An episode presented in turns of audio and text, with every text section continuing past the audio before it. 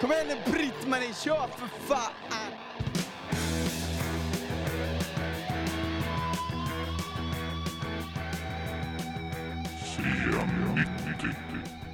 Stort välkommen till C nittio-podden, Mats Levén. Yes, kul, tack. Inte en dag för tidigt. Nej, nej, absolut. Nej, det är, jag är bara glad att vara med.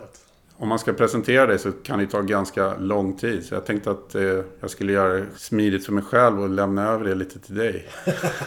Är det enklare för mig? Nej, vad ska man säga? Nej, men jag är från västkusten, Göteborg. Jag började ganska sent att sjunga. Jag var nog sjutton eller något sånt där. När min klasspolare frågade om jag kunde sjunga. I hans band liksom. För sen jag kom upp till Stockholm och spelade med folk, det märkte man att folk kanske bara lirade med band redan när de var elva, tolv, tretton liksom. Men det gjorde inte jag, men däremot jag spelade instrument, jag spelade fiol och mandolin och sådär liksom. Men, ja i vilket fall. Jag gjorde första plattan åttionio på Virgin med Swedish Erotica, sen flyttade jag upp till Stockholm, jag började med Treat. Och där började väl kan man säga, sen kämpade man i några år. Uh, tills att jag fick Yngwie-gigget nittiosex nittiosju. Och sen dess kan man ju säga att jag har levt hundra procent på att vara frilansmusiker. Mm. Jag läste någonstans att det går, om man gör en lista med folk som du inte har spelat med eller sjungit med, så blir den listan ah, ja. kortare än de du har spelat. Ja, nej, men så är det inte förstås. Men, uh, nej, men jag, det blev väl så. Jag kan väl säga så här, en av de vanligaste frågorna jag har fått. Den vanligaste frågan är, hur var det att spela med Yngwie Malmsteen? Den näst vanligaste frågan är, varför har du spelat med så många band? Och då brukar jag svara att, ja, i min hjärna så har inte jag spelat med så många band. Swedish Erotica och Treat var band för mig. Sen var inte jag med i något band, jag vet inte, för en Krux liksom, tjugohundratvå kanske. Liksom. Mm. För allting som var däremellan var ju egentligen någon annan soloprojekt som jag kom in och hjälpte till att lägga sång på och sådär. Och men det är klart för folk så ser det ut som att det är olika band som har startats där man är med. Och, men det har kanske i de flesta fall inte varit så. Liksom. Men mm. däremot så hamnade jag ju i en situation där jag blev någon slags frilansångare. Liksom. Uh, och man kände nog också, efter de första banden man var med i och det inte blev det man hade trott. Då blev man väl liksom lite sådär, okej, okay, ska jag starta ett band igen? Då jävlar ska det vara på rätt sätt eller rätt premisser. Eller verkligen vara någonting som är på en vettig nivå från start liksom. Mm.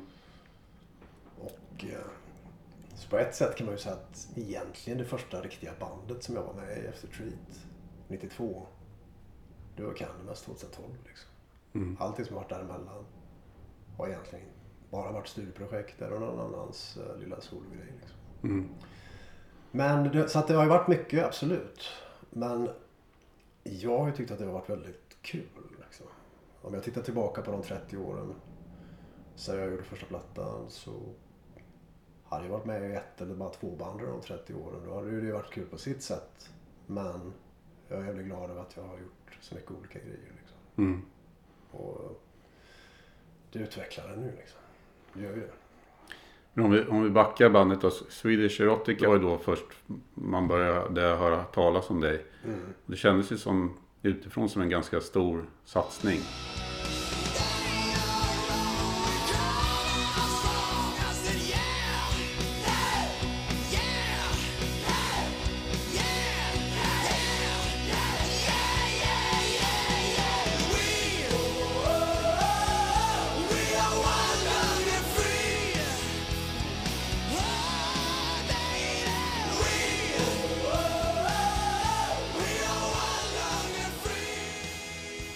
Bandet, i alla fall mm. initialt. Ja, men så var det ju. Det var, eh, jag hade ju lirat med de killarna i coverband några år tidigare i Göteborg. Och till och med sagt nej en gång när de frågade. För jag kände inte att det var riktigt min. Jag var ju lite mer uppväxt med Purple och Sabbath och sådär liksom. Det var men, ganska Guns N' Roses. Ja, precis. Men sen fick de ju en deal. Eh, det var Göran Edman som sjöng på den demon och gjorde. Och så fick de en deal via Virgin i U S A kan man säga. nittonhundraåttioåtta, så gjorde de plattan åttionio och då la jag kör på den skivan. Då hjälpte jag dem att lägga kör. Åkte med dem upp till Norge Och så producenten och Leverud undrade varför inte jag sjöng i bandet. Lite sådär. Mm. Och, och då var det ett annat läge. Plus hade, hade de precis Virgin Records. Så det var liksom, det lät bra i studion. Det var liksom mer välproducerat. Så var det väldigt enkelt för mig att säga ja. Jag var där. Mm. Så där började ju det då. Uh, med Erotica. Det var ju liksom... Det var ju Virgin satsade på det som sitt svenska eh, nya band här liksom. Men sen så sprack det väldigt mycket för att Elektra gick i konkurs. Mm. Precis när skivan skulle åka ut i butiken. Sämsta tänkbara tid. Ja, det var ett dålig timing. Och samtidigt så bestämde även Virgin U S A vanlig typ mellan oss ett annat band. Vilka som skulle vara deras band inom den musikstilen ungefär. Vi hoppades att de skulle välja oss. Mm. Så allt det där skedde ungefär samtidigt. Uh, så att det blev lite luften gick ur där.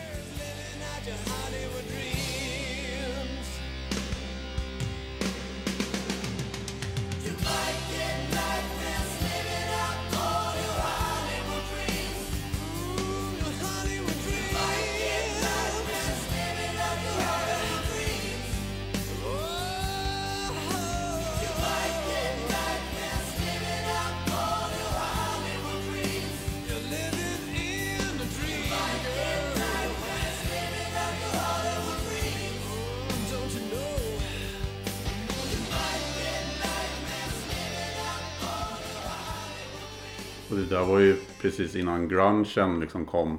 Ja, men det här var ju en bit innan. Det här var ju liksom åttionio och så in på nittio. Och sen så fick jag förfrågan från Treat upp i Stockholm. Och då, jag kände ju Jompa, framförallt trummisen då. Och kände väl att Treat var snäppet mer åt det hållet som jag liksom var uppväxt med och lirade bak i. Liksom Horgel och sådär. Plus att jag tyckte nog det var kul att flytta upp till Stockholm också och komma iväg från Göteborg liksom. Och hela Swedish Erotica situationen kändes osäker med... Jag tror inte kontraktet riktigt fanns kvar längre med Virgin kanske. Och sådär. Så att då blev det Stockholm och Treat. Mm. Äh, där. Men det, det märkte man ju sen under Treat-perioden när vi väl fick klart plattan och släppte den. Då var ju grungen redan igång. Och till och med jag och Anders i bandet, vi ville inte ens kalla plattan för Treat. För vi kände ju liksom att vi ville göra nya saker. Vi, vi, vi gillade ju grungen när den kom. Men det blev förstås så att... Vi måste ju kalla det Treat förstås.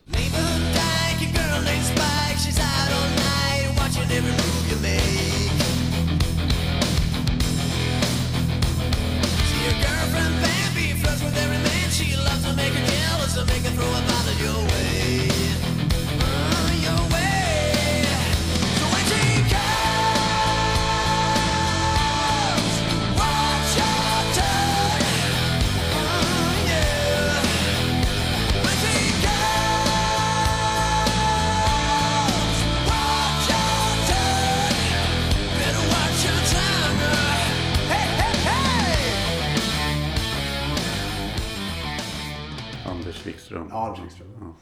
Så att eh, det hände liksom inte så mycket mer efter att vi hade släppt plattan och gjort eh, någon turné i Tyskland och basisten slutade och grungen hade slått igenom. Det var helt fel läge bara på alla sätt liksom. Jag kommer ihåg faktiskt, jag gjorde en intervju med er, jag var faktiskt, det var en tidning som hette Heavy Mental som mm. fanns då. Så mm. jag var faktiskt i er replokal tror jag, i någon, mm. i någon förort. Nere i eh, Vårbygård, jag hade så här klassisk eh, skyddsrum ja. Nere i parkeringshuset.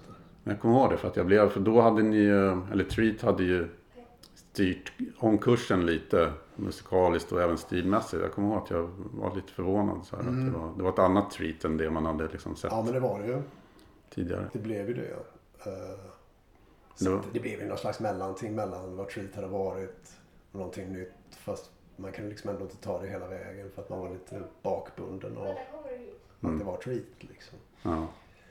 Så att äh, men äh, men tufft läge, det känns ju som många plattor i den i den tidsperioden fick ju inte någon riktig chans liksom.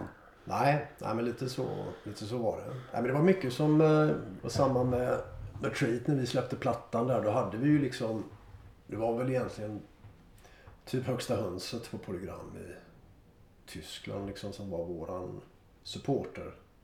Sen när han inte var kvar på bolaget längre och då tappade vi ganska mycket där också. Plus att perioden musikaliskt var bara fel. Liksom. Så att eh, det var väl första gången efter Treat, liksom de åren efter Treat, det var väl första gången som man liksom kom ner med fötterna på jorden lite igen och var insåg, okej, okay, vad gör man nu? Liksom? Det fanns ingen självklar sak att göra. Liksom. Nej. Ska jag starta ett band eller ska man gå med i någonting annat? Och, och sådär. Då hörde jag, jag höll i och för sig på att börja spela med C C. DeVille i Poison. Men det var ju mm. tur att jag inte gjorde det. Men det var nittiofyra där, kring den perioden. För han hade hört Treat-plattan. Han skulle bilda ett helt nytt band, va? Ja, han hade någon. Det var han och James Kottak som spelade med Kingdom Come på den tiden. Och eh, Tommy Henriksen som spelar med Cooper idag.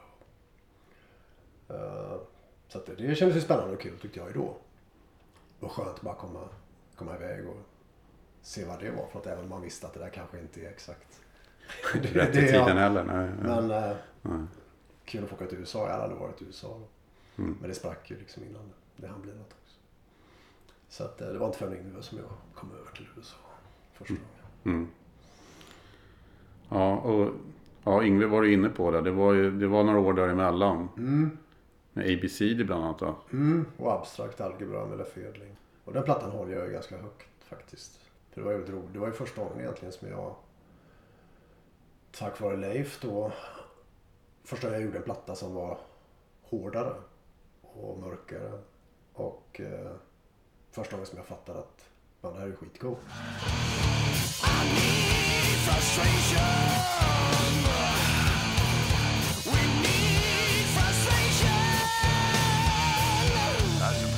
environment, I accept the cause of the jungle mentality. But when I walk through the shadow of the valley of death, I feel all evil. I under my stone, where my evil can be alone. From all violated eyes and supersonic lights. Jag gillar det. Och då resan sen gjorde att jag... Att ja, vi gjorde Krux och... Mm. Även när jag hamnade i Candlemass. Liksom upptäckte hela den ja, genren. Ja, bytte lite genre liksom. Och verkligen uppskattade det. Så, det, så Abstrakt var ju en viktig platta. Och fortfarande plattan som folk eh, nämner lite då och då. Lite andra, den var en udda platta liksom. Men det var skitgod. Men det var nittiofem nittiosex någonting. Mm. Och A B C det var eller är kanske. Det, det finns väl någonstans kvar. Ja, A B C gör en ny platta nu faktiskt. Ah, men ja. Inte med mig på sång, men ja. De gör en ny platta nu till slut. Okej. Okay, ja. Det har inte gjorts någon platta sedan Cut the Crap nittiofem nittiosex. Då då jag kom med. Så det är den plattan jag har gjort. Men för att vara ett rent coverband så var de ju ganska kända. Liksom. Jag kommer ihåg att de spelade sig ja. i Rockbox. Och ja, just det, precis. Det räckte ju nästan för att, då, nästan för att bli lite ett ja, namn sådär i Sverige. Ja, ja, hårdrock, alltså. Bland hårdrockarna. Absolut. Nej, men det var ju, det var ju skitkul. What time is it? Uh, it's a Rolex.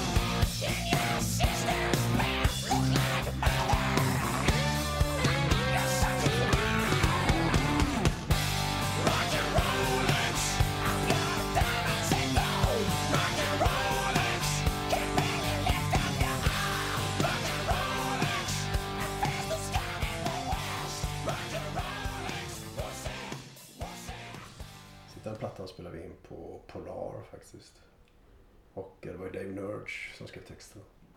En massa lead-texter om olika kändisar då. Bland annat Yngwie då. Ja, just det. Just det, var det första han frågade när vi träffades. Rock and Rolex. Rock and Rolex.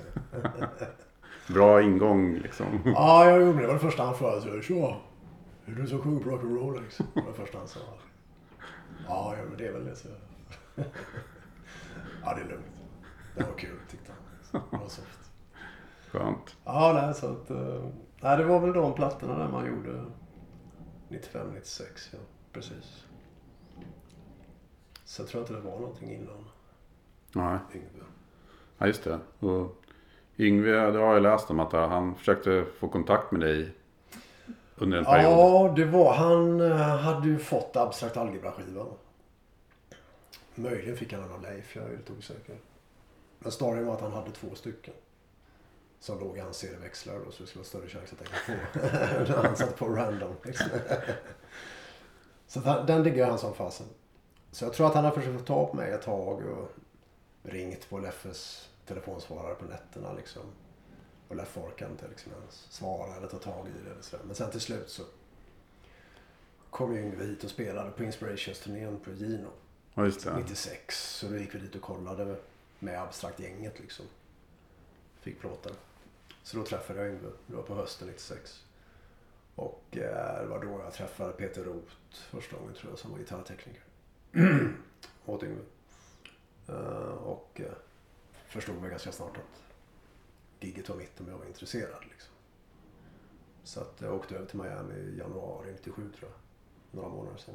Så att uh, det får jag tacka Leif för den ingången så att säga. Det var extra kul i och med att man hade flyttat upp till Stockholm och så blev det liksom inte riktigt vad man hade hoppats. Kanske mm. med Treat. Sen var det ju den här M T V-perioden, det var mycket M T V Unplugged som gick på tv. Man själv satt och lirade akustiskt med polare för att få in pengarna till hyran liksom. Och, eh, men det var ju en kul period också. Man, man hängde i Stockholm liksom. Det var ju, det var ju skitkul på alla sätt. Man mm. lärde känna folk och lirade mycket cover-gig och liksom bara höll igång. Mm. Och det är klart, det är ju så det funkar också. Det, det var väl därför någonstans man fick abstrakt gigget kanske som sen ledde till Yngwie. Det var att man var där och det var mm. någon som hörde vad man gjorde liksom. Så att det fanns ju nytta med allt det där också. Mm. Det var ju bara att kriga på liksom. Men det är klart, Yngwie var, Yngwie var ju jättekul liksom. Det blev ju liksom någonting man verkligen fick uh, repa in alla de här gamla sångarnas låtar och, och även att skriva den plattan var ju också skitkul. Och det var egentligen första gången som jag var så involverad i att skriva en skiva liksom. Så pass mycket. Fick du cred för det? Ja, rent ekonomiskt fick jag cred för det. Mm. In, inte om du läser skivan så att säga. Men, uh, men jag fick absolut uh, den del jag skulle ha. Jag skrev ungefär en tredjedel av skivan. Mm. Facing the Animal. Då. Ja, precis. Ja. Och Cozy Powell på ja, precis. Bara det liksom. Ja, det var ju jättekul. Det var ju jättestort för mig liksom.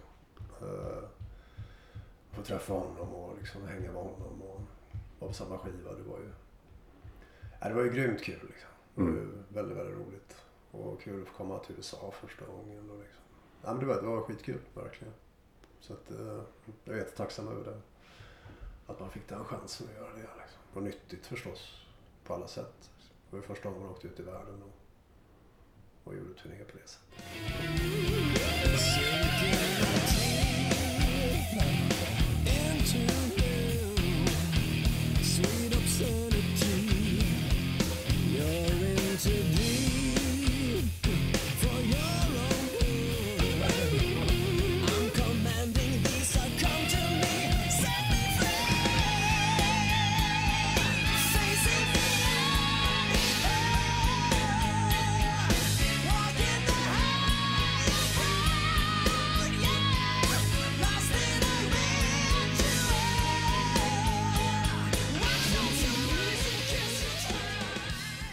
Det finns ju ett kul YouTube-klipp från när ni är i Sverige och spelar, jag tror att det är Adam Alsings tv-show. Just det, ja, det var ju, ja, det var ju knasigt för att vi hade spelat in plattan och jag skulle gissa att Alsings program kanske var på hösten nittiosju eller något.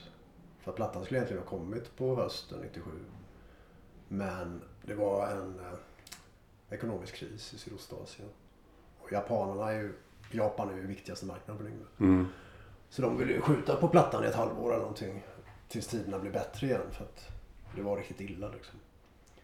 Så att när vi åkte över, eller när Yngwie kom över till Sverige och vi gjorde Alsing-programmet, när det nu var, jag kommer inte riktigt ihåg, men då skulle vi bara köra playback.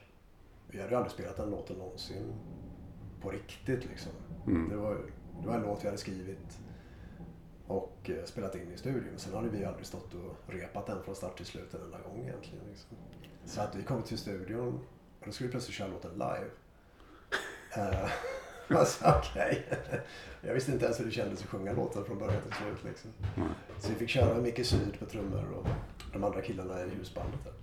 Ja, det var deras husband. Ja, det var husbandet. Så att, uh... för jag kollade klipp för jag tänkte, fasen, jag har mycket syd liksom på trummor. Ja, precis. Nej, men det var ju husbandet då. Ja. Han klarade det ju bra. Helt of... Ja, absolut. Han lirade jättebra. Mm. Så det var inga problem så. Det var bara mer att jag och Yngwie var lite nojiga liksom. Framförallt jag liksom. Mm. Men uh, det gick väl bra liksom. Men, ja, men det stämmer, det var de Alsing-programmet. Men det måste vara lite svårt sådär när gitarristen i band är så i centrum och liksom som fokus. Man vet kanske inte riktigt hur mycket plats man själv ska ta. Man Nej, har... men det tyckte jag var lite...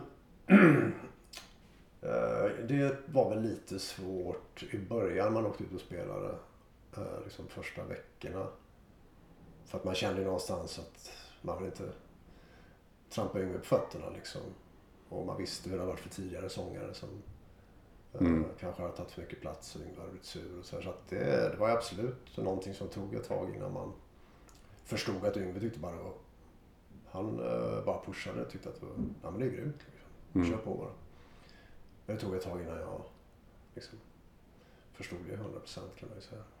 Men annars tycker jag liksom inte att det var något problem. Jag var ju väldigt äh, införstådd med situationen som den är. Alla vet ju. Mm. Det är Yngwies show liksom, självklart. Så mm. bara att och göra det. Samtidigt så när jag började, när jag började skriva med Yngwie där i Miami så var jag ganska noga med att inte hänga med honom liksom, och dricka bärs och spela biljard. Och, utan jag var väldigt sådär, när jag kom hem till dig så då jobbade vi mm. fokuserat liksom. Så åkte jag tillbaka till hotellet, jag hade egen bil och hyrbil. Mm. Mm. Så jag tog ett helvete och låg på knäna och skrev texter och för att ha nytt och komma med nästa dag. Jag blev väldigt, blev väldigt fokuserad liksom, på att leverera. Så jag inte bara skulle bli någon slags ryggdunkar-förhållande liksom. Nej. Och det tror jag att Yngwie och även Jim Lewis, managern, de liksom uppskattade nog det i mm. förlängningen. Liksom, i början tyckte vi kanske Yngwie att jag var en tråkig jävel. Så att jag var ganska så här, jobbade ganska hårt för att eh, dels för att jag ville ha credit på skivan också förstås. Jag ville få en chans att få med mina idéer eller texter eller vad det var liksom. Mm. Så att eh, så att det var ju också bra att jag gjorde det för att Yngwie tyckte ju egentligen han tyckte det var rätt skönt liksom. Mm. Att han själv slapp skriva ihop någon text. Eh, så kanske han hade en titel och så skrev jag en text till det och så delade vi på texten liksom. Mm. Det var ju coolt. Eh, Nej, så att det, det är ju ganska smärtfritt liksom. Och skriva låtar ihop. Mm. Det var väl egentligen bara en låt som han skrev. Som han ville stå på helt själv liksom. Okay. Som var om hans tjej eller fru. Annars hade jag någon typ av cred på alla låtar. Men det blev ändå en eh, världsturné va? Ja, det kan man säga. Eller, vi gjorde väl fyra eller fem uppvärmningsgig i U S A. I mars nittioåtta. Och sen så var vi i Japan tre veckor i april. Det var fjorton gig tror jag i Japan. Och sen åkte vi till Sydamerika och gjorde kanske sex gig eller något. Där spelade vi in en liveplatta också i Brasilien. Sen åkte jag hem till Europa och sen skulle det vara... Sen gjorde vi en Europa-turné på en månad kanske. Sen skulle det vara ett litet break och sen skulle vi gjort en Europa-turné till. Som var mer Tyskland och Sverige. Men den blev aldrig av för att Yngwie hade inga pengar kvar. Mm-hmm. För att plattan skulle väl normalt kanske ha sålt tvåhundratusen ex i Japan och sålde kanske etthundratjugo istället på grund av krisen. Mm. Vi fick jättebra recensioner och sådär. Så att de pengarna han brukade tjäna i Japan brukade ju bekosta. För han, hans turnéer i Europa, de går ju liksom Det är mer klubbspel. Ja, ja. Ja, för menar, alla vi, vi går ju på månadslön liksom. Vi ska göra våra löner då. Även om vi spelar för sjuttio pers i Milton Keynes liksom. Mm. Så att eh, de pengarna fanns inte till slut. Så att eh, sista giget vi gjorde var väl eh, Boss Pop heter den väl i Holland va? Den festivalen. Jag tror det var sista giget vi gjorde. Så att det blev femtio gig kanske. Eller sånt där, mm. på den skivan. Men då var jag tänkt att det skulle varit det dubbla. I en perfekt värld. Och Cozy hoppade jag av turnén precis innan den började där i mars nittioåtta då. Så sa han nej till turnén. Och hade lite problem med foten, hade skadat sig lite. Och sen så körde han ihjäl sig en månad senare i april. Och det var då det alltså? Ja. Vi var i Japan precis, vi hade kommit hit. Mm. Så att vi hade hans trumrådare med oss fortfarande, för han var ju liksom inställd på att köra turnén. Mm. Cozy jobbade av väldigt sent, så att vi hade Cozys uh, trumrådare med på turnén ändå då. Ja, okej. Okay. Han fick ju reda på det direkt. Men, eh, nej men så att det, återigen, det var ju jätteviktigt viktigt och kul gig för mig att få göra liksom. Det, det är klart att har man spelat med Yngwie så är det alltid lite folk som upptäcker den. Men framförallt var det ju skitkul att göra en sån sväng. Men var det inte aktuellt med en fortsättning sen då? Nej, det var inte egentligen. Men jag, jag kände ju nästan någonstans att ingen i bandet ville vara kvar ändå. Mm. Lite så var det liksom.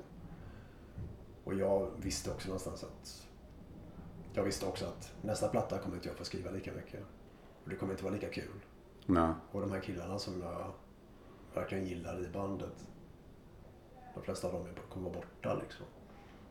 Och jag hade, då hade jag ett förhållande också där vi höll på att leta efter lägenhet. Och vi hade fått vänta med allt, varför jag gick och väntade på att turnén skulle kicka igång. Och så att när man la ihop alla parametrarna så var det ganska enkelt att bara tacka för. För det som var, och jag skrev också bara ett kontrakt på en skiva mm. med, med turné då. Så att jag tyckte det var ganska skönt att, att inte fortsätta, för att det har haft bara ont i magen. Det har inte varit lika kul liksom. Nej. Jag vill inte hamna i den situationen där, där det blev bara rent ekonomiskt gig liksom. Sen var det väl många fler som kände till dig och... Jo, jo nej, men man fick ju ganska många så här, power metal-erbjudanden liksom. Ja. typ, eh, vilket inte alls direkt var den stilen jag ville göra liksom. Men jag gjorde ju, gjorde ju lite plattor där under några år. Jag gjorde kanske fyra, fem plattor där. Och under den perioden var det också väldigt mycket covergig som jag gjorde här i Stockholm. Bara för att hålla igång, lira. Mm. Visste inte heller. Visste fortfarande inte riktigt vad jag ville... Var ska jag passa in liksom? Mm. Men där någonstans kom ju också Krux då. You told the truth, I'll be dead forever. You said there's no love in my world. At my doorstep, you laughed as ever. I thank you for letting me know.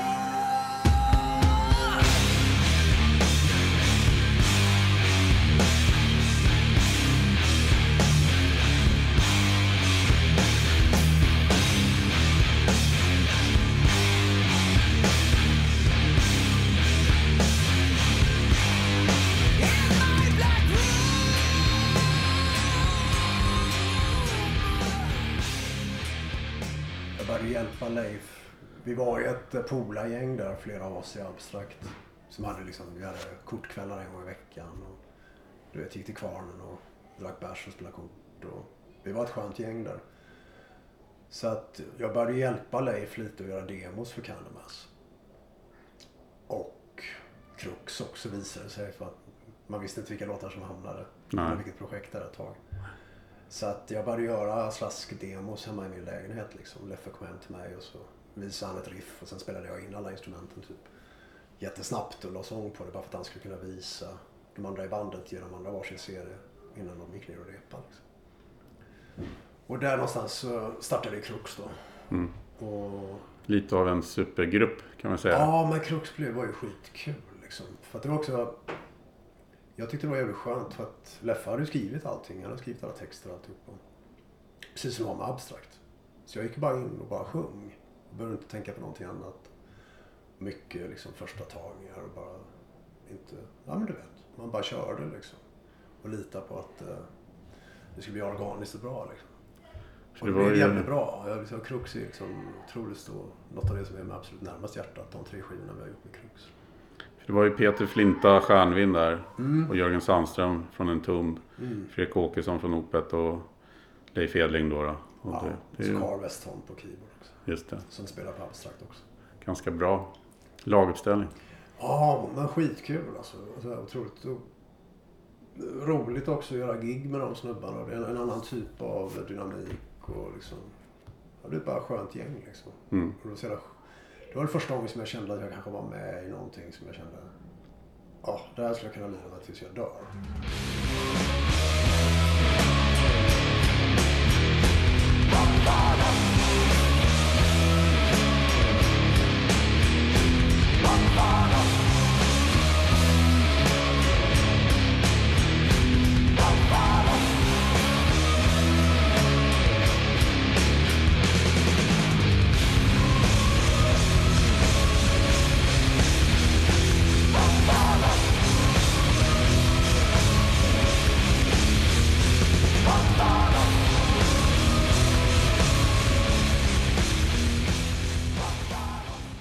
Det kändes så också när man gör så få gig som vi gjorde. Ja, ja. Man kan, man hann aldrig liksom, hann ju aldrig bli någon friktion där, det var ju bara glädje. Det finns, där finns det också en del bra grejer att kolla in på YouTube ju. Ja, det finns ju, vi gjorde ju en riktig, det var också skitjobbigt, vi gjorde ju en D V D-inspelning från Kägelbanan. Det var första gången vi spelade live. Mm. Och dagen efter så skulle jag iväg på en Europa-turné med ett tyskt band som heter Advance. Eller ett tyskt, Yngwie Malmsteen kan man säga, mm. gitarrist. Så. så jag hade så jävla mycket texter i huvudet inför den turnén. För jag hade inte ens repat med det bandet heller. Och så skulle vi spela in det här jävla giget för Kägelbanan. Och så kom jag ihåg alla Krux-texterna då liksom. Så att eh, det var jävligt konstigt att vara ett första gig, det gjorde väl det och det på. Det var jag lite stressad över. Sen vet jag att andra Krux-giget, det var liksom direkt sen på P tre eller sånt där tror jag. Mm. Så jag var också skitstressad. Vad fan, kan vi någonsin göra ett gig bara? Ingen spelar in. Liksom. Nej, men det finns lite grejer med Krux där. Det finns från Café fyrtiofyra också några år senare, sen tjugohundrasju eller något. Och, och Tillborg spelade vi också. Där finns det en del bra grejer. Men jag, just, jag tycker att man, när man sitter och kollar så känner man av den här avslappnade stämningen ändå som fanns i bandet. Absolut. Alltså på ett positivt sätt. Ja, ja verkligen. Nej, men det, vi spelade ju så jävla sällan också, så mm. det var ju bara skitgött när man väl fick spela, och låtarna var så jävla bra tycker jag. Liksom. Det var grymt, man kände liksom. Det var ju som en, för, det var ju som en försmak av Candlemass för mig då liksom. Mm. Alltså Krux var jävligt roligt. Men ungefär därefter jag gjorde Krux och Advance, då var det då Therion och frågade om jag ville gästsjunga på deras eh, platta där. Sen blev det mycket Therion. tjugohundrafyra till tjugohundrasju då. Mm. Nu är det ungefär hundrafemtio gig med dem. Det är ett sånt där band som är ganska förhållandevis litet i Sverige mm. om man jämför med förstått i Europa. Absolut, och Sydamerika. Nej, så att jag var ju helt... Jag lirade ju covers med Johan Niemann, basisten. Och Johan spelar ju i Therion. Han spelar ju Evergreen efter tiden. Men det var Johan som frågade mig om jag kunde just sjunga på någon låt eller två liksom. Så jag åkte ut till Vällingby och gjorde det på några timmar där. Sen fick jag frågan att åka ut och spela, och det var ju, det var ju skitkul liksom. För jag visste ju att de åkte runt och reste mycket till länder där det inte hade varit förut. Och...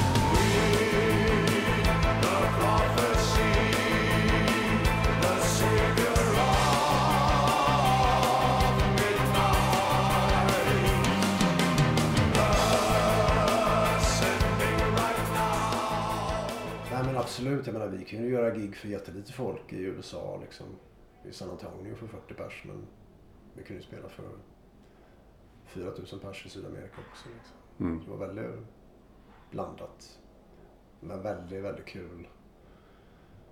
Ja, kul grej liksom, annorlunda pryl liksom. Mm. Vi sjunger på svenska och spanska och gammal hebreiska. Det var skitkul. Jätterolig grej. Och så släppte ni en till Kruxplatta ju där. Ja, var det tjugohundrasex? Ja, just det. Någonting sånt, ja. Jag kommer inte ihåg alla plattorna. Jag gjorde, ja, just det. Jag gjorde en platta med Torben Enevoldsen, en dansk gitarrist där. Fatal Force, som faktiskt är riktigt bra. Ja, nej, jag kommer inte riktigt ihåg allt om det. Och Ludor också där. Ja, det var ju några år senare. Ja, det blev lite senare där. Ja. Filmmusiken där, ja. Ja. Ja, det var tjugohundraelva tolv där som vi skrev det. Det var Jimmy Lagnefors är från Göteborg. Och Jimmy skriver filmmusiken åt Uffe Malmros filmer. Och uh, vi kände inte varandra från Göteborgstiden. Vi hade bara gemensamma bekanta. Men här uppe i Stockholm så uh, träffades vi och så råkade vi han börja liksom lira lite fotboll tillsammans med ett gäng. Och då sa väl Jimmy någon gång att han hade att Uffe funderade på att göra en film lite med Bröna Hårdrock och detta liksom. Ja, just det. Det var de, de var lite role models liksom. Ja, precis. Han skulle väl ha kallat den det från början, men då la han ner det eftersom de inte gillade det och sådär. Mm. Och, och då sa jag till Jimmy att han fan, hör av det ändå. Ja. Det skulle vara kul att höra hur låtarna låter, för det skulle ju vara metal style liksom. Men då var ju Jimmy, kände väl också att så här, fan, det är nog bra att ta med Mats i detta, för att jag var så uppväxt med den typen av musik som inte Jimmy riktigt var. Mm, mer klassisk hårdrock. Och, ja, precis. Mm. Så att jag kunde införa liksom det metal-tänket lite liksom. Så att, äh, otroligt tacksam att jag fick vara med på det, för det var så jävla roligt. Mm. Äh, skitkul liksom. Och, och Malmros visste ju precis vad han ville ha. Han ville liksom att ja, det här ska låta liksom lite hemifrån acceptaktigt och du vet.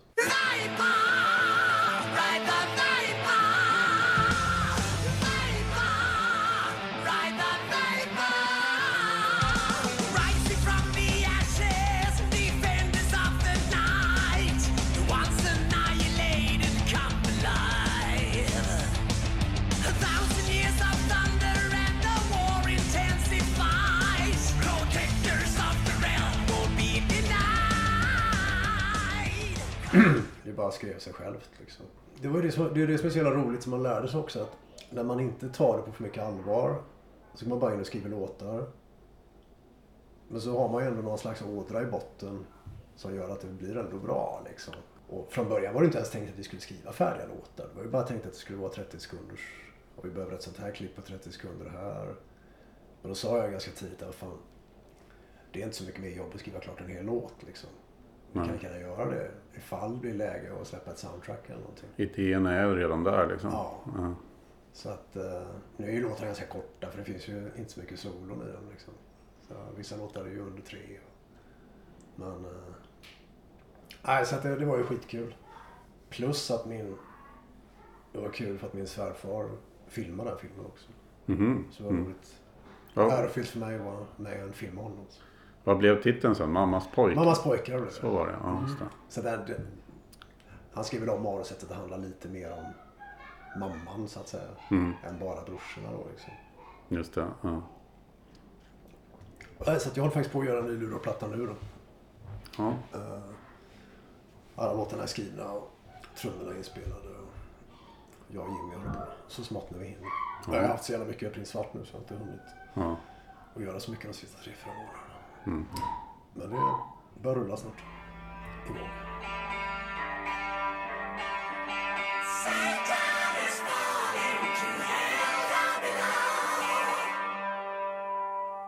Men sen blev det mycket Candlemass, va? Ja, jag hade ju som sagt gjort mycket demoinspelningar och uh, jag hjälpte till att sjunga in King of the Grey Island också där.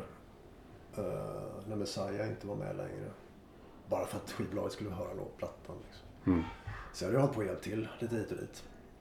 Uh, men sen så när de, när de beslöt att Robert inte skulle vara med längre, så hade de ju release-gigget bokat på Debaser. Och ett par festivaler till. Så då frågade Leif om jag kunde ställa upp och, och göra dem liksom. Så att, ja, nej, det var ju cool. Så att jag fick bara repa som fasen närmare de gamla låtarna liksom. Uh, innan. För det kändes lite pirrigt att gå upp och... Uh, det känns som att man verkligen man vill kunna varenda text och ha det. Man vill inte missa något för att det är så många som är så uppväxta med Candlemass. Man vill liksom inte göra någon besviken. Ja, nej, men det hände en jävligt rolig grej på det gigget. För att Candlemass replokal är så jävla dålig. Eller den som de hade. Det var så jävla dålig lyssning där. Jag repade ju med Candlemass lite innan då. Så jag hörde liksom egentligen aldrig min röst när vi repade. Liksom. Jag vet, jag fick liksom hålla fingret så här. Mm. Men det var mest, jag ville bara kolla att jag kom ihåg texterna mest liksom. Du vet, i en skarp situation. Mm. Det är bra att göra ett rep innan när man verkligen inte tittar på text. Fusklapp liksom. Men sen när vi giggade då, då hade jag ju bra monitorer och grejer. Och då hörde jag plötsligt, utan att jag tänkte på det så blev det när jag sjöng Messiah-låtarna. Då sjunger jag med liksom lite mer ren röst, man sjunger Bewitched och sånt här liksom. Och det blev alltså skitkonstigt för att jag sjöng precis sådär nitton åttiosju. Eller nej, åttiofyra. Liksom ett av de första banden jag hade. Vi gjorde en demo på kassett som jag har kvar fortfarande. Som heter Capricorn. Och då sjöng jag mer med en sån röst liksom. En renare röst. Sen blev det liksom med tiden när jag började med Swedish Erotica så att man hade lite raspigare voice liksom. Mm. Men jag kommer ihåg att jag stod där på scen där på The Base tjugohundratolv och så kände jag bara shit, nu låter jag ju som jag lät med. Det var jättekonstigt. Det känns som att så här har jag inte sjungit på tjugofem år liksom. Fast det var, det var gött, det var kul liksom. Mm. Jag gjorde det bara per automatik antagligen för att anpassa mig lite till Messiahs typ av röst. Det var jätteroligt. Och jag hade gigget och sen blev det väl att eh, de bokade på några gig till liksom när vi ändå var varma i kläderna och sådär. Men jag, jag kände ju hela tiden så att fan. Jag ville liksom inte bli en ny sångare i Candlemass riktigt. För att de hade bytt så mycket sångare. Och jag hade, de hade frågat mig redan tjugohundraåtta var det. Uh, och... Uh, ja men du vet, man blir ju... Efter ett tag, man har varit med ett tag så det är det inte lika roligt att vara liksom. Den fjärde sångaren som har varit med i ett band eller... Så jag var väldigt så här, äh, fan, jag vet inte. Uh, kanske bättre att vi bara kör så här ett tag. Och så får vi se hur det känns liksom. Och, se om... och även inför fans och journalister och sånt liksom. Att se, vad tycker de om det här liksom? Tycker de, passar jag in här? Har jag rätt att vara med här liksom? För jag, jag tyckte att Krux var så jävla bra liksom. Mm. Och där kände jag, där kände jag så jävla starkt för. Allt satt liksom. Det var så otroligt litet projekt jämfört med Candlemass. Så kände man att här, det här var verkligen... Jag gillade det så jävla mycket liksom. Uh, men... Uh, så att det gick ju ett par år egentligen med Candlemass innan vi gick ut. Uh, och sa att okej. Okay, nu är jag med i bandet liksom. Så att... Uh, då kände jag mig liksom mer mogen för det och... Man kände att ja, man, folk verkar gilla det liksom. Och tycker att jag är rättvis till det, det gamla materialet och de gamla sångarna. Och sådär så att... Uh, Nej, det, det dröjde nog till tjugohundrafemton innan vi gick ut med det, tror jag. Mm. Tre år senare i alla fall. Så att, och under den perioden gjorde vi väl, jag vet inte, kanske gjorde så här tjugo gig om året liksom. Ungefär. Någonting sånt. Vad det var, för att Candlemass åkte aldrig ut på riktiga turnéer egentligen. Liksom. Och en E P, ja. Och det var kring den E P:n. Detta är Lover. Detta är Lover som, som vi gick ut med.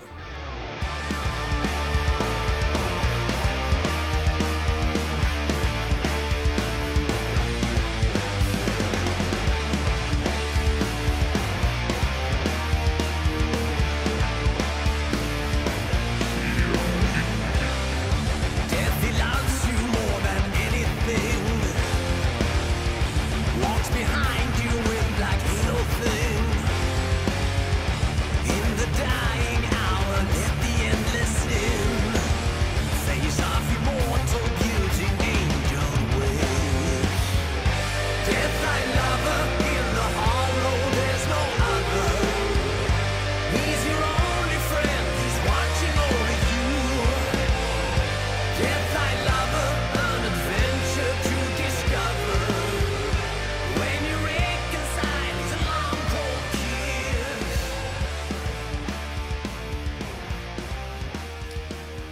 tanken var ju, den släpptes väl, vi spelade inne på hösten tjugohundrafemton och sen tjugohundrasexton skulle det vara någon slags trettioårsjubileumsår för Candlemass, sen Epicus. Så att då var ju tanken att, och Leif hade inte varit med på scen ett tag och lirat heller, han hade inte varit med live på ett tag. Så var ju tanken att tjugohundrasexton skulle bli när Leif kom tillbaka och kunde göra vissa festivaler som skulle vara lite special då, trettio års, och kanske ta in några gäster och liksom. Och så ville vi ha något nytt material ute också då liksom. Så då, då detta alla vi.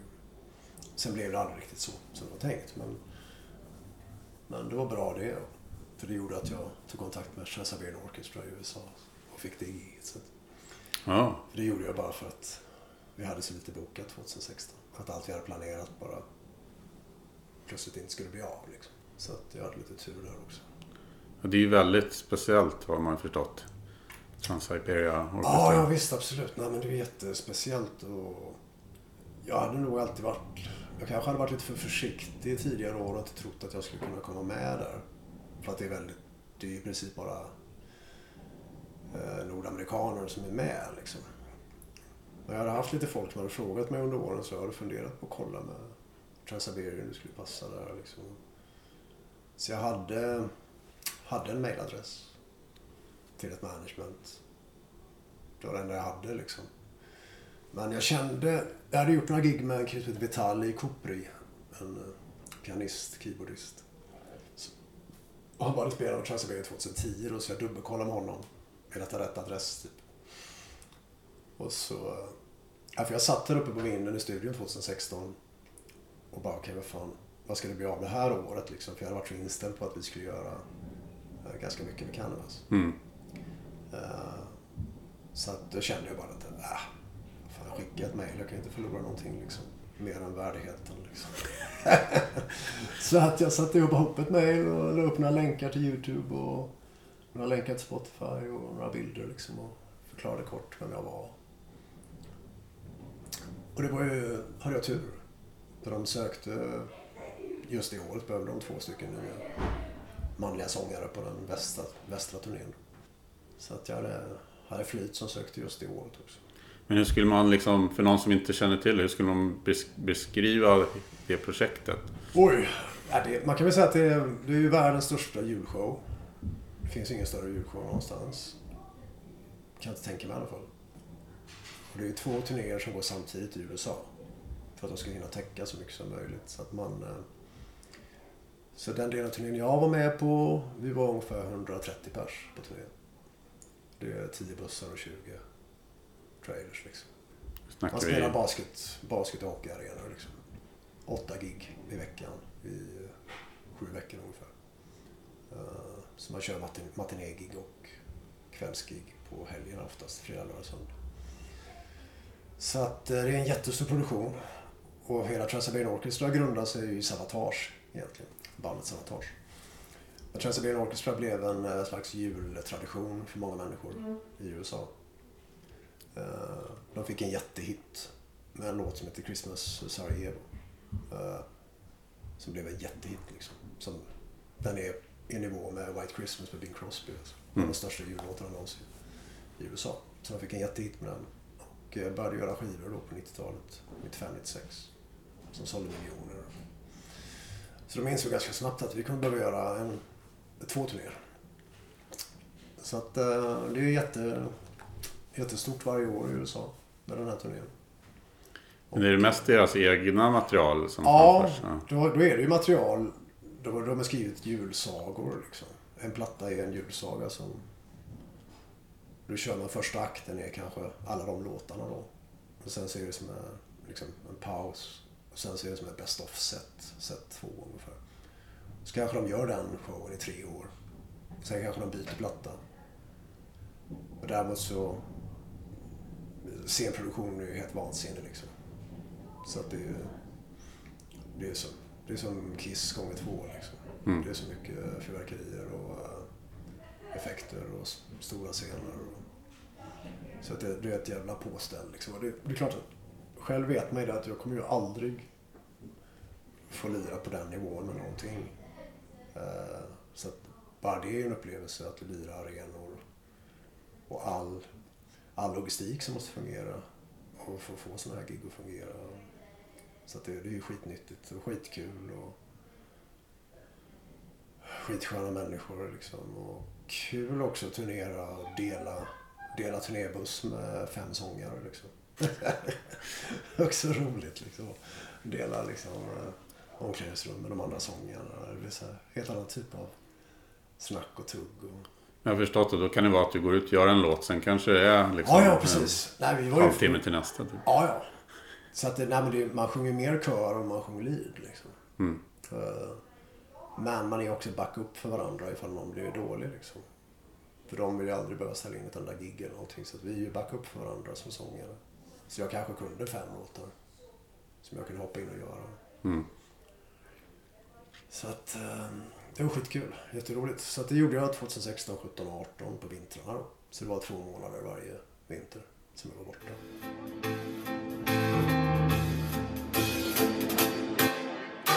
Just another night in New York City. Snow comes down, looks real pretty. I don't know how, but suddenly there you are.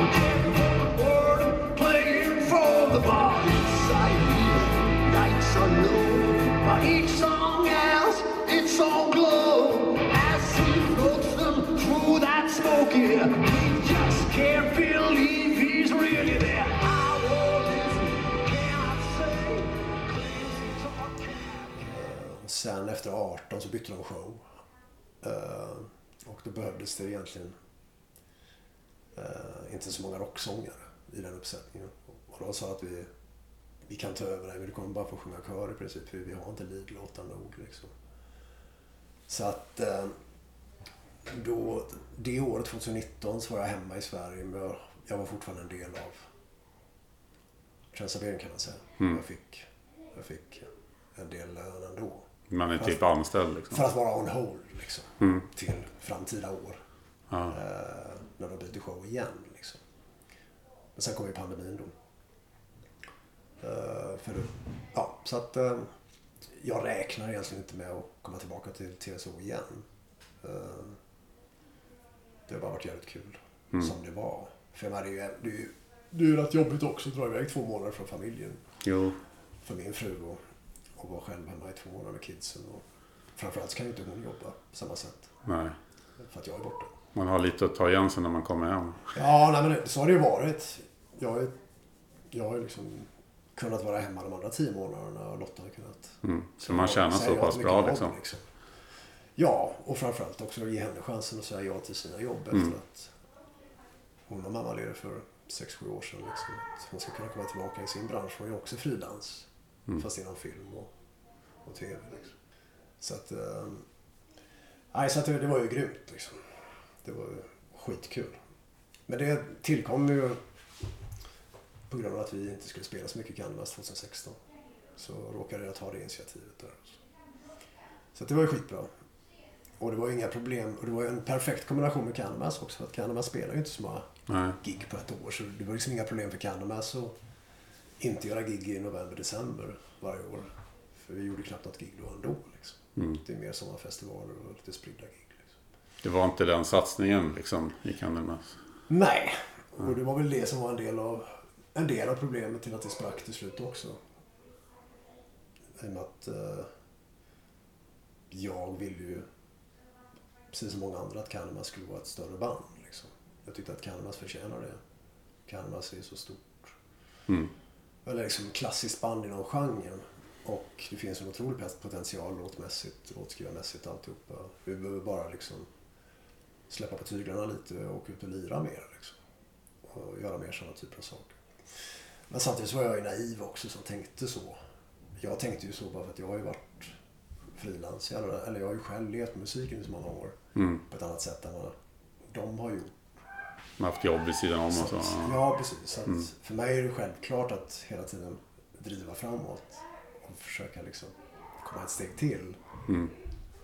Men eh, det behovet hade kanske inte bandet egentligen. Mm. På det sättet.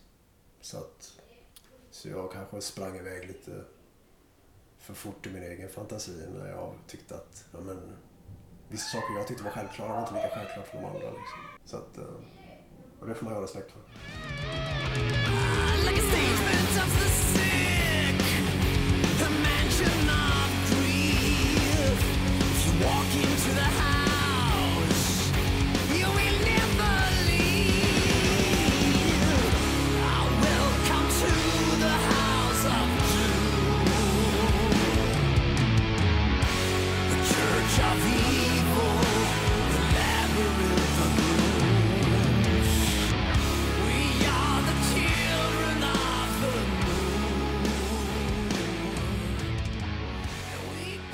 Ja, House of Doom kom ju tjugo arton där. Mm. Det är, ja, precis. Det är det sista ja, som släpptes som du ja, sjunger på. Precis. Ja, för det var ju, jag vet inte om det var tjugo sexton eller sjutton eller någonting som eh, det började bli prat om det här kasinospelet eh, då. Som skulle heta House of Doom. Som skulle ha med Candlemass att göra. Och det var ju, i min värld var ju liksom det helt absolut mest perfekta som kunde hända. För att plötsligt var det någonting som bara landade i knät på bandet. Som per automatik kunde göra att bandet kunde ha någonting att sikta mot för att till slut göra en ny skiva då. Och även få mer uppmärksamhet och att det fanns, någon, att det fanns ytterligare en intressent som var intresserad av att Candlemass skulle spela mer och vara mer aktiva. Utan att det behövde komma ifrån en själv eller från inifrån bandet liksom. Så att det var ju jävligt bra. Det var ju grymt. Och Leif blev kreativ och bara skriva skitbra låtar till det som blev Door to Doom sen då. Det var jäkligt bra för bandet. Tyckte jag och tyckte vi dem också. Mm. Det var ju ändå en grej också som man kan tycka vad man vill om nätkasino och så, men det är ändå en grej som bandet liksom, man behöver inte göra sig till eller alltså det, det nej, funkar nej. Ju inom de ramarna som ändå är bandet liksom. Nej men det, det var ju lite tvegat alltså det, och det kan man ju själv känna fortfarande liksom att det är ju någonting som är det är ju lite jobbigt med man vet ju att folk har problem med spelberoende mm. och det, det är en känslig grej liksom samtidigt som som det är för folk i våran bransch i vårt vi har haft ganska många år när det har varit svårt för oss att tjäna pengar överhuvudtaget för att det är svårt att sälja skivor längre och folk tog för givet att de kunde ladda ner saker och mm. folk pröjsar en hundring i månaden och lyssnar på Spotify och det är inte så mycket som kommer till oss liksom. Så att det är klart i vårat fall så känner man att ja, om detta är ett annat sätt som vi kan få in lite kulor på utan att sälja våran själ rent musikaliskt ändå så mm. kanske det är okej ändå om man gör det på ett schysst sätt och får det ändå se coolt ut liksom. Men det var en svår balansgång att gå. Det var naturligtvis många gamla fans som reagerade och var jävligt negg liksom. Och det får man absolut ha respekt för liksom. Men i slutändan så blev det inte så mycket med hela den okej, okay, spelet gjordes ju och släpptes så att säga. Mm. Men eh... det ledde ju mer till att det blev musik som hette House of Doom och att det blev en platta som hette Door to Doom sen liksom. Det var ju egentligen det viktigaste som kom ut av det. Så att det var ju skitbra och så vi jobbar ju på som fan med att demalåtar först för House of Doom E P:n då och spelade in det och sen bara dema för plattan och spelade in plattan så att den skulle bli klar tjugo arton där. Och det var mycket kul, mycket kul grejer som hände. Vi gjorde Polar Music Prize där för Metallica. Ja, just det. Det var en rolig period där. Vi var nere på Malta också och spelade för, för kasino. Folk på Malta, för det var baserat på Malta. Så vi gjorde något gig där nere. Men det var ju skitkul. Jag hade varit på Malta förut. Så det var roligt. Men sen så sprack jag alltihopa egentligen under det att vi mixade skivan. För jag hade ju sjungit in hela plattan. Och jobbat med den i ett halvår liksom. Och lagt ner väldigt mycket jobb. Och plattan blev skitbra. Det var jättebra. Men eh, det blev för mycket slitningar. Liksom att, det var ju där det någonstans kom till sin spets. Med det jag sa förut. Att jag ville väldigt mycket. Men jag tror att de andra kände att det blev liksom för... Det är inte, de var inte intresserade av liksom att ta de typer av diskussionerna som jag var beredd att ta för att få det bli på ett visst sätt. Så att det, det sprack ju bara till slut. Och, så att, och då tog väl de beslutet att det var ett bra tillfälle för dem då att ta tillbaka Johan som har, som har varit med redan på den första plattan. Och det var lite ironiskt för att jag hade ju själv sagt till Leif kanske, jag vet inte, tio år tidigare att fan, det borde ta med Johan igen liksom. Det var han, han sjunger skitbra nu liksom. Mm. Så det kanske de egentligen borde ha gjort innan, innan jag kom med. Men, äh, nej men så att de tog med Johan istället så fick la han om sången och det blev skitbra det med liksom. Så att, och det var ju så här efteråt när jag ser tillbaka också, det var ju någon gång på tjugoarton hösten där. Och det ledde till att jag gjorde några plattor. En platta som inte är släppt än. Som, uh, men att jag gjorde min egen Skyblad-platta. Och att jag nu sitter idag och gör Prins Svart-plattan. Och även Opera Diabolicus har gjort en platta med. Så, så att det, det har lett till mycket bra kreativa saker efteråt. Mm. Jag fick en bra spark i häcken där. På mig själv liksom. Att till slut ta tag i vissa saker. Uh, för jag känner att jag hade så mycket kreativitet i mig liksom.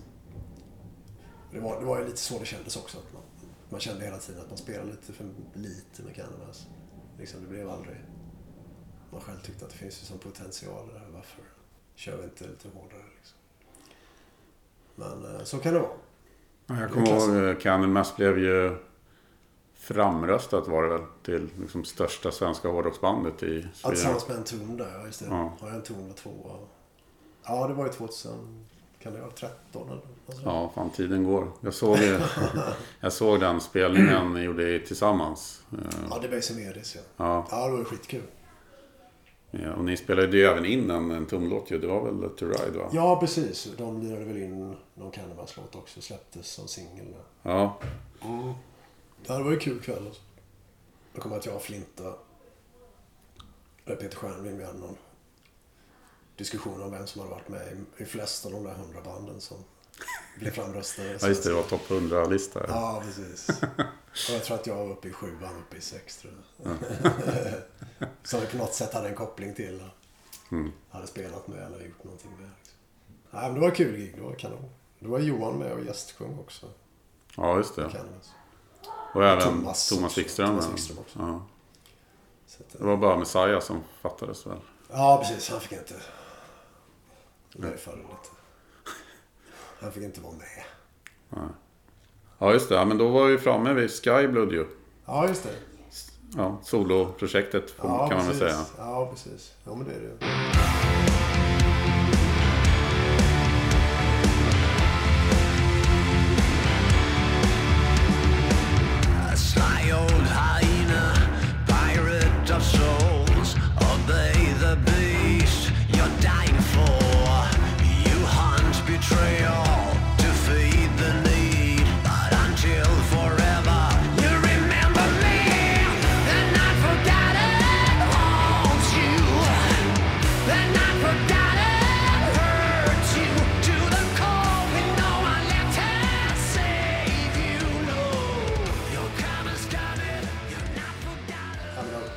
Låtarna, vissa av de låtarna var jättegamla. Så att jag hade ju jag hade ju tur på det sättet för att Candlemass låg och ligger väl fortfarande på Neapol Records. Och jag hade inte så mycket kontakt med Neapol egentligen för att det var Leif som mest hade kontakt med skivbolaget. Men då visade det sig att eh, eh, en av A and R-killarna där på Neapol var liksom lite fan till det jag hade gjort tidigare och så har jag följt min karriär lite. Så han såg väl på min Facebook-sida att jag hade lagt upp att jag höll på att jobba på min soloplatta. Jag la upp det bara några dagar efter att Candlemass-grejen hade kommit ut. Så att då mejlade han mig och frågade om jag hade några demos och så och det hade jag, jag hade ju hur mycket demos som helst. Så jag kunde skicka honom fyra fem låtar på en gång. Så att det, det tog ju liksom bara någon dag och så var det klart att de var intresserade. Uh, så det var ju skitkul. Då fick jag ytterligare bara en injektion. Liksom, att verkligen äntligen göra klart det här nu. Liksom. Så Så att det släpptes tjugonitton på hösten. Och då hade jag väl en tanke först om att jag skulle vilja försöka få in några festivaler tjugohundratjugo. Men samtidigt bara skriva nästa platta direkt liksom. För det kändes som att det kommer ta ett par plattor innan folk ens vet mm. vad det här är liksom. Och så upptäckte jag ganska fort redan tjugonitton då, innan pandemin kom, att ja, det är lite sent nu när jag släpper skivan i november och hinna få in festivalgig. Det var ganska svårt liksom. Så att jag bestämde mig ganska tidigt att tjugohundratjugo kommer inte jag göra några gig med Skyblad, utan jag började skriva på nästa platta istället. Ungefär så var läget då. Mm. Sen kom ju pandemin då. Och då påverkade inte den Skyblad någonting egentligen. Nej. Eftersom jag ändå inte skulle ut och spela liksom, rent praktiskt så. Men det var ungefär under den perioden också som jag började spela lite mer med Prins Svart. Då hjälpte till och gjorde live-gig med Prins Svart. För att Stefan inte kunde göra gig eller så, gamla sånger. Och så tyckte jag det var skitkul och hade väl också en... tyckte det var så jävla kul för att det var... Prins Svart var så mycket bandkänsla och otroligt skön känsla när vi repade och otroligt högt i tak när det gäller åsikter och inga, liksom, ingen friktion liksom. Det var väldigt skönt och, och plötsligt så insåg jag att jag stod i en replokal och repade med ett band. Uh, framförallt när jag gick med i somras, vilket jag inte har gjort sedan nittiotvå liksom, med Treat liksom. Och det var så otroligt bara skönt och de är väldigt kreativa, skriver väldigt mycket material och... alltså det plötsligt kände jag såhär, vad fan, vad handlar livet om egentligen? Vad är det, vad är det jag ska, vad är det jag vill göra liksom? Och så var det lite utmaning att sjunga på svenska också så. Så att från det att jag hade varit otroligt, jobbat väldigt mycket med Skyblad under tjugonitton för att få klart skivan. I och med att jag gjorde liksom allting själv, mer eller mindre. Hade ju lite gästmusiker förstås, men uh, gjorde väldigt mycket själv. Så var det plötsligt bara skönt antagligen att släppa, släppa det trycket lite och bara gå in och köra med tre andra snubbar och, och känna kreativitet mellan andra människor. Kom stilla natt, stanna en stund, kom in min famn.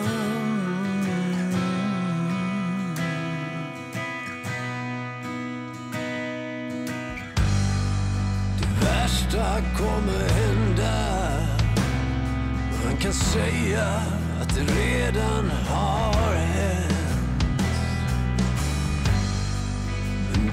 Jag fruktar mest är en oundviklig konsekvens. Jag är försvunnen och kommer aldrig tillbaks. Jag är förlorad. Så, det blev plötsligt fullt fokus från förra sommaren. Ja, ungefär nu. När Under jord släpptes förra Prins Svart-skivan när jag var med och gästsjung på.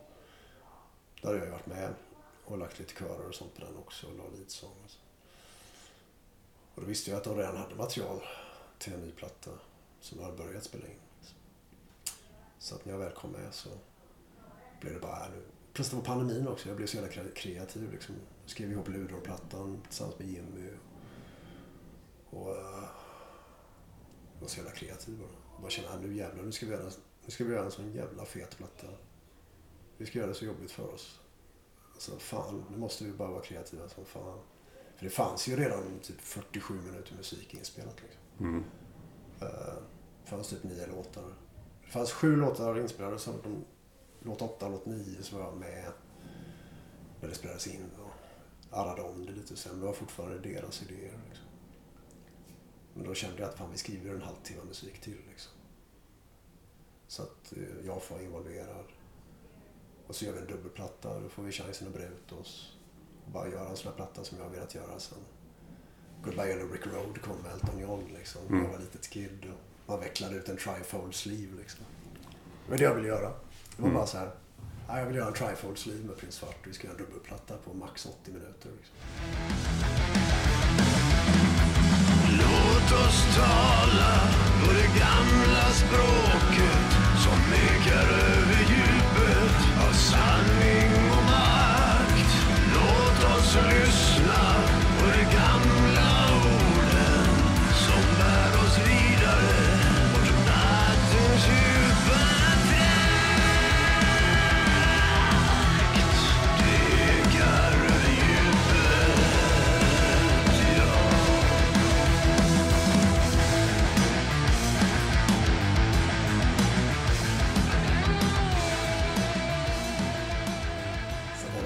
Jag vill inte ha mer än tjugo minuter på någon sida för att det skulle ha så bra kvalitet som möjligt på ljudet på vinylen. Liksom.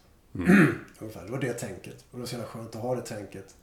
Och inget skivbolag heller, så vi kunde liksom själva bestämma allting med artwork och ja, det liksom, man ska ingå i plattan. Och, du vet, allting var bara som en sån här, man var tonåring igen och köpte kerang och beställde liksom odd-shaped singlar från England. Och, du vet. Mm. Mm. Det var så hela, hela liksom cirkeln var komplett på något vis. Hur fan var det jag började egentligen? Mm. Det är det man gör lite nu med Prins Svart. Men samtidigt gör någonting som är jävligt bra. Man gör ett duktiga killar. Ja, Henrik Bergqvist var ju med i C nittio-podden då i samband med släppet av förra plattan då, Underjord. Mm. Och då kom han ju in på dig ibland liksom. Så att, och jag märkte att han var att ja, men han var ju väldigt nöjd liksom med, med det som du hade gjort hittills och spelat mycket med dem och så här. Så jag, jag kommer ihåg att jag frågade honom, ja men borde inte han liksom vara sångaren i Prins Svart? För att ja, just det. Det, det kändes ju lite splittrat det här med att ha flera sångare på en skiva för ett band som är ganska nytt och så. Ja, precis. Ja, och det, men jag tror att han hade väl lite respekt också för Skyblad och att den plattan var ganska färsk. Och han... Jo, men det var nog lite jag själv också som inte var helt klar med vad jag skulle... vad jag skulle göra, för att jag har ju lärt mig det under åren nu. När man är så här frilansångare som jag är, då är det ofta så att när du går med i ett band så att säga officiellt, då blir det inte lika många mejl som kommer in om andra typer av jobb. Mm. Uh, vare sig det är att man ska gästsjunga på något eller att erbjuda dem ett gig med någonting eller vad som helst. Det är liksom en del av ekvationen nästan. När man säger ja till att gå med ett band, då får man räkna med det. Liksom. Och det är ju cool. Uh, däremot så var det det som var lite problemet förstås med Candlemass. För när man är med ett så pass, så pass ändå etablerat band som Candlemass, då är det liksom ingen som hör av sig riktigt. De är inte störa liksom. Uh, men om man samtidigt bara gör tjugo gig om året så då blir det så lite svårt då. Mm. Får ihop ekvationen, man ska leva på det hundra procent. Ja, just det. Så då blir men, man av med de där jobben ändå? Trots ja, att man, lite trots så. Att man... det, var väl, det var väl lite det jag kände också att med Prins Svart då, liksom, att okej, okay, det är en helt annan typ av eh, nivå på band så liksom. Men jag kände ändå att ska jag gå med i någonting, då vill jag ju liksom engagera mig och finnas där. Men samtidigt så blev det som med Prins Svart slut att jag kände så mycket, bara kände så mycket för bandet och killarna och hela grejen att nej, vad fan, det här vill jag inte det här vill jag inte missa liksom, innan de hittar någon annan liksom. Mm. Och sen var det väl så att när jag hade ju hjälpt Henrik att göra lite demos och sånt innan han började med Prins Svart, när han fortfarande var med på Odels och... men jag var ju med i Candlemass också, så jag tror aldrig, han ville liksom aldrig riktigt han tänkte aldrig ens på att fråga mig riktigt från mm. början med Prins Svart, och så blev det ju mer naturligt också med Stefan, för de har ju spelat så mycket ihop som får sticks tidigare liksom. Ja just det, Zeppelin. Och det blev ju jävligt bra. Det blev ju skitbra med Stefan. Det blev ju jävligt bra. Det blev ju asbra på alla sätt. Men som sagt, någonstans i bakhuvudet så hade jag ju funnits där också. Så att nu när det sprack med Stefan och sådär, så var det väl mest upp till mig att det tog ett tag innan jag kände att... Och det var ju ungefär förra sommaren. När... Underjord var inspelad ungefär som jag själv kände att det skulle vara kul att mm. fortsätta göra. Liksom. Så att vi har ju slitit på som fan nu i, i höst. Och sen har jag ju börjat spela in lite Skyblad-låtar också för nästa skiva. Uh, när jag har hunnit då. Ibland har jag tagit chansen att spela in med Sebastian på trummor då. Nu har jag spelat in Prins Svart-grejer, så har Sebba lagt ett par låtar åt mig också. När vi ändå haft trummorna uppriggade liksom. Mm. Så att, uh, men det har jag fått ta... sitta i baksätet nu på varit så jävla mycket jobb med att få klart hela Prins Svart. Ja, det är inte så konstigt liksom, en dubbelplatta. Ja, nej, men det var det jag, jag tyckte man det kändes så jävla kul också att man släpper tredje plattan då förra sommaren i augusti, så sa jag fan, tänk om vi kan släppa en platta i vår så snabbt efter. Men det är ingen platta, det är ju fan en dubbelplatta på åttio minuter liksom, som är den fetaste plattan liksom.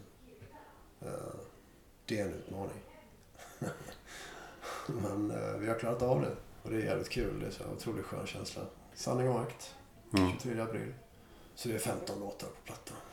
Jag har haft förbokningskampanjer, eller vi ska kalla det, på vår sida då. Som har varit jättebra. Att det är väldigt bra respons på förbokning. Vilket ju också var lite osäkert, för att det här är ingen produkt som kostar lika lite Nej. Som de tidigare produkterna. För det här kostar mer, för det är en större produkt. Det kostar mer att tillverka och det är väldigt mycket mer musik på den också. Men den förra plattan var ju drygt, vad var den, trettiofem minuter eller trettiotre minuter lång. Den här är sjuttiosju liksom. Så att, men det är det som är kul, om man märker att folk har hakat på och är där och stöttar och köper. Och det har kommit till ytterligare lite folk. Så att det känns jäkligt bra. Att vi ligger bra till innan den skivan har släppts. Så nu är egentligen nästa mål är ju att få spela för femtio pers i alla fall i sommar. Så vi kan komma ut och lira igen. För det gjorde vi ju förra sommaren. Då lirade vi för femtio pers. Ja, jag såg det. Det var skitkul. Det var...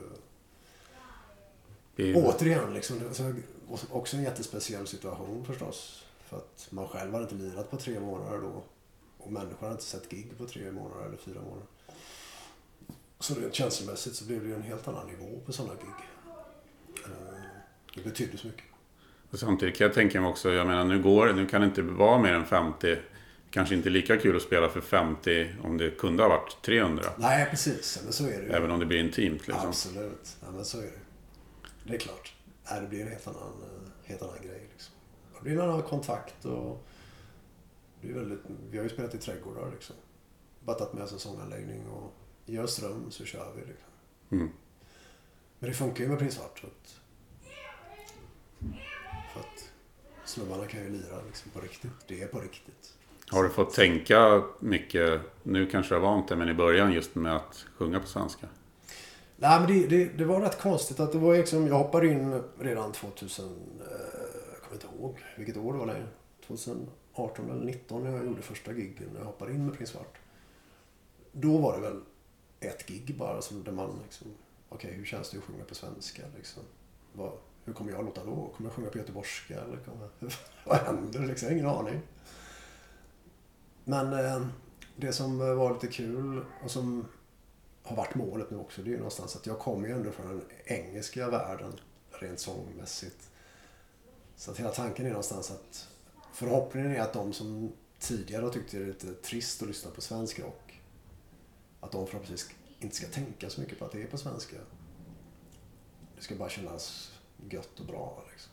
Och den reaktionen har jag fått ifrån flera stycken att de, ja det är på svenska men jag tänker inte så mycket på det.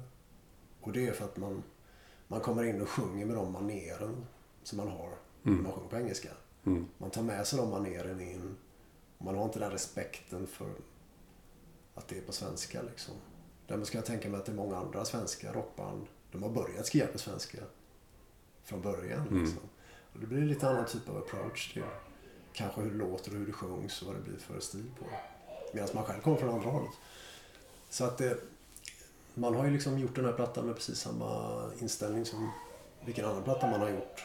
Bara att det råkar vara svenska språket och att eh, det har varit mycket mer att man har gjort texter tillsammans med Henrik eller fått tolka Henriks texter. Och beroende på hur mycket han hade skrivit innan jag kom in och sådär.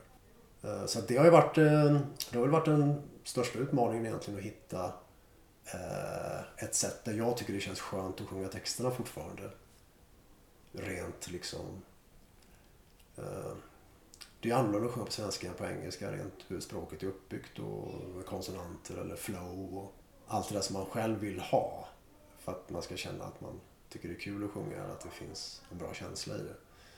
Så då har man ju ibland fått vara lite petig och tjata på Henrik att han kan inte stryka det pallar inte med det ordet där. Liksom, det bara känns fel. Liksom. Mm. Jag kan inte förklara det, det bara känns fel. Kan vi göra om det? Så att det, det har väl varit mer sånt pill som inte Henrik har behövt göra riktigt tidigare. Heller. Som, men det har ju gått jättebra. Så att det... Nej, det är skitkul. Så jag hoppas att folk kommer att upptäcka, upptäcka plattan. Och tanken är väl lite också att man lägger ner ett jäkla jobb på den här plattan. Men det är ju också bara för att man vill få upp det ett snäpp. Uh, sätta en, en ribba för sig själv. Liksom, att det är på den här nivån vi ska jobba. Liksom. Sen gör man kanske inte en lika lång platta nästa gång. Liksom, men, men det är kul att ha gjort det nu när man kände att man hade energin. Och Uh, pandemi. Och jag, framförallt också att jag kunde jag har kunnat lägga ner väldigt mycket jobb på produktionen av den här skivan. Mm. För det är väldigt mycket som är gjort här i höst och vinter. För att jag har varit hemma. För jag har inte varit ute och spelat något annat. Men jag jobbar ju fortfarande heltid med musiker. Så jag har kunnat lägga väldigt mycket tid på detta. Uh, och varit hemma med, med kidsen liksom. Och Lotta har jobbat. Så att det var en bra, bra tillfälle att göra någonting som kräver så mycket tid som det här. Mm. För att de tre andra killarna har ju jobb. Även om Henrik också lagt ner väldigt mycket tid och sin tid. Så gott han har kunnat också. Men när man lyssnar på svenska band från sjuttiotalet så här, till exempel November. Mm. Som är... Det finns ju spår av November tycker jag. Absolut. Prins Svart så. Mm. Men jag har lite svårt för sången där. För att det, och det är många band runt från den epoken. Och de som var liksom mer progg hållet. Att sången blir liksom lite så här högtravande. Och... Jag, tror, jag tror att det är det som är det, är det folk har svårt för. Det är det svårt. Och det är liksom en no-no inom den typen av musik. Tror jag. Någonstans. Inte alltid, inte för alla, men det är därför en del har lite svårt för att ta åt sig. Om man säger att det är någonting som är svensk rock, då känner de direkt att nej, varför ska jag lyssna på det? Varför ska jag köpa det? Det finns ju alla de här banden liksom. Och det är väl det man försöker överbrygga här lite. Eller inte försöker så mycket, jag tror att det sker per automatik liksom. Mm. För jag kan, jag kan känna så som du känner också. Men det var någon visst manér också som många sångare hade. Ja. Liksom. Jo precis, det blir någon slags... Och jag har aldrig känt mig riktigt hemma med det heller. Mm. Det är väl därför man... Jag har inte lyssnat på speciellt mycket svenska rockband. Man har, det man har haft har varit... Man har haft lite med Pugg och Hade Vasa Express gillar jag mycket. Och, och förstås Magnus Uggla på sent sjuttio, tidigt åttio liksom. Eh, sådana svenska band förstås. Eh, som sjöng på svenska. Men annars har inte jag varit så super inne på... Inte på November heller på den tiden egentligen. Men det var ju mer att jag inte hade koll på det, att jag inte hade det runt omkring mig. Men äh, så att jag, jag hoppas, hoppas verkligen att, att folk känner det när de hör detta. Att det, det blir som en, en kombo liksom. Av även de internationella rockbanden åter, fast det råkar vara på svenska. Och åt andra hållet så är det också lite kul att man märker att människor köper det i Holland eller Tyskland. Och även att vi har ganska mycket Spotify-streams i U S A och relativt andra mm. länder. Och att även de någonstans diggar det liksom. Uh, och även folk som har spelat upp det för som är från U S A och sådär. Så de reagerar så som man hoppas att de ska reagera. Mm. Okej, okay, jag fattar inte ett skit men ja, det är grymt. Liksom. Mer än så kan man inte begära liksom. Nej. Så det är kul. Och sen har ni, jag tycker ni har ju varit kreativa också när det gäller liksom olika paketeringar av plattan och det, hela ja. albumet ser påkostat ut. Och liksom... Ja men det är viktigt. Du var inne på det tidigt liksom att det är skitviktigt att hitta en, en profil för plattan, hur den ska se ut. Och, och det är klart när man väl börjar tänka så då får man ju inte backa någonstans sen. Det gäller att allting håller den nivån. Vare sig det liksom är, är bildskivan där borta liksom eller... Du vet, allting måste vara på en viss nivå. Mm. Framförallt för att vi själva vill att det ska vara det. Och man själv är ju så uppväxt med, man vet hur det ska se ut. Ja. Man vet hur det ska kännas. Det får liksom inte vara... Nej, så att vi... Det har ju varit otroligt mycket pet med alla små grejer. Och det sista vi fick iväg nu, bara för några dagar sedan, är ju liksom det stora häftet som ska följa med. Liksom. Som är från början så skulle vi ha tänkt att ja, men vi gör ett A fyra stort häfte kanske liksom, som följer med som en, det är ett turnéprogram ungefär på tjugo sidor eller sexton sidor sa vi då. Men det blev ju nu ett L P-size vid tjugo sidor istället liksom. Mm. Uh, för att bara, man, fan, vi kör liksom. Mm. Fan. Liksom. Allt har bara växt hela tiden. Liksom. Men det är, det är väl mycket för att man själv är ett fan också i botten. Liksom. Och att man har möjlighet att bestämma allting själv utan att behöva ta hänsyn till ett skivbolag och deras begränsningar. Å andra sidan så funkar det ju också bara för att man själv känner att ja, men jag har de här pengarna extra för att kunna lägga in för att vi ska kunna göra produkten så här bra. Okej, okay, det kanske kostar tjugo tusen till. Men istället för att de, tjänar, istället för att de pengarna ligger och tjänar noll spänn i ränta på ett konto så slänger jag hellre in det i det här så vi får, vi får den nivån vi vill. Och förhoppningsvis håller vi, håller vi tummarna så får man tillbaka de pengarna på att eh, folk tycker att det är värt det och att det blir en fin produkt. Liksom. Även om det kanske tar fem år att få in de pengarna. Eller om det tar ett år, det vet jag inte. Det spelar inte så stor roll. Man investerar ju ändå liksom på något vis i någonting man tror på och verkligen gillar. Liksom. Så det har varit grundtanken hela vägen. Och jag tror ju också att folk som köper skivor, liksom köper vinyler och, och så, där kan man ju nästan inte göra för mycket. För att då, då har man ju redan ett intresse av hela den grejen. Absolut. Och jag menar, är man är... I den åldern man själv är ju, många av fansen är ju i den åldern som gillar Prins Svart också. Och de, de uppskattar ju att det är kvalitet och att man har lagt det där lilla extra jobbet. Och, och tycker kanske det är kul med en deluxe-variant av skivan där det följer med lite fler grejer. Och det kanske är unikt numrerat, det finns på ett visst antal exemplar. Liksom, jag tycker ju själv det är kul att köpa sådana grejer. Så att, det är klart, då finns det ju andra som gör det också. Och det märker man ju på förbokningarna också. Nej, så att det, det, blir, det ska bli skönt när maj kommer och man äntligen är så att säga klar med den här delen och kan släppa det. Och kan gå ner i replokalen och bara repa lite också. Det har man inte hunnit med eller inte mm. haft ork att göra. Liksom. Bara förbereda sig för förhoppningsvis för att göra lite gig i sommar. Liksom. Mm. Ja, nu har vi surrat på bra. Uh, ja, fan. Ska jag leta reda på min dotter där snart tror jag. Ja, eh, så eh, stort tack Mats Levén. Tack för att du tog tid och vill vara med i C nittio. Jag känner mig alltid lika, lika dum när jag sitter och pratar om mig själv. Och lycka till med skivsläppet. Ja, fan. Nej, men kolla in eh, Prins Svart alltså. Vi har ju en Big Cartel-shop där. Mm. Där man hittar grejerna. Så det är bara prins svart punkt big cartel punkt com. Eh... Och det är, det är bra grejer alltså. Det är på riktigt.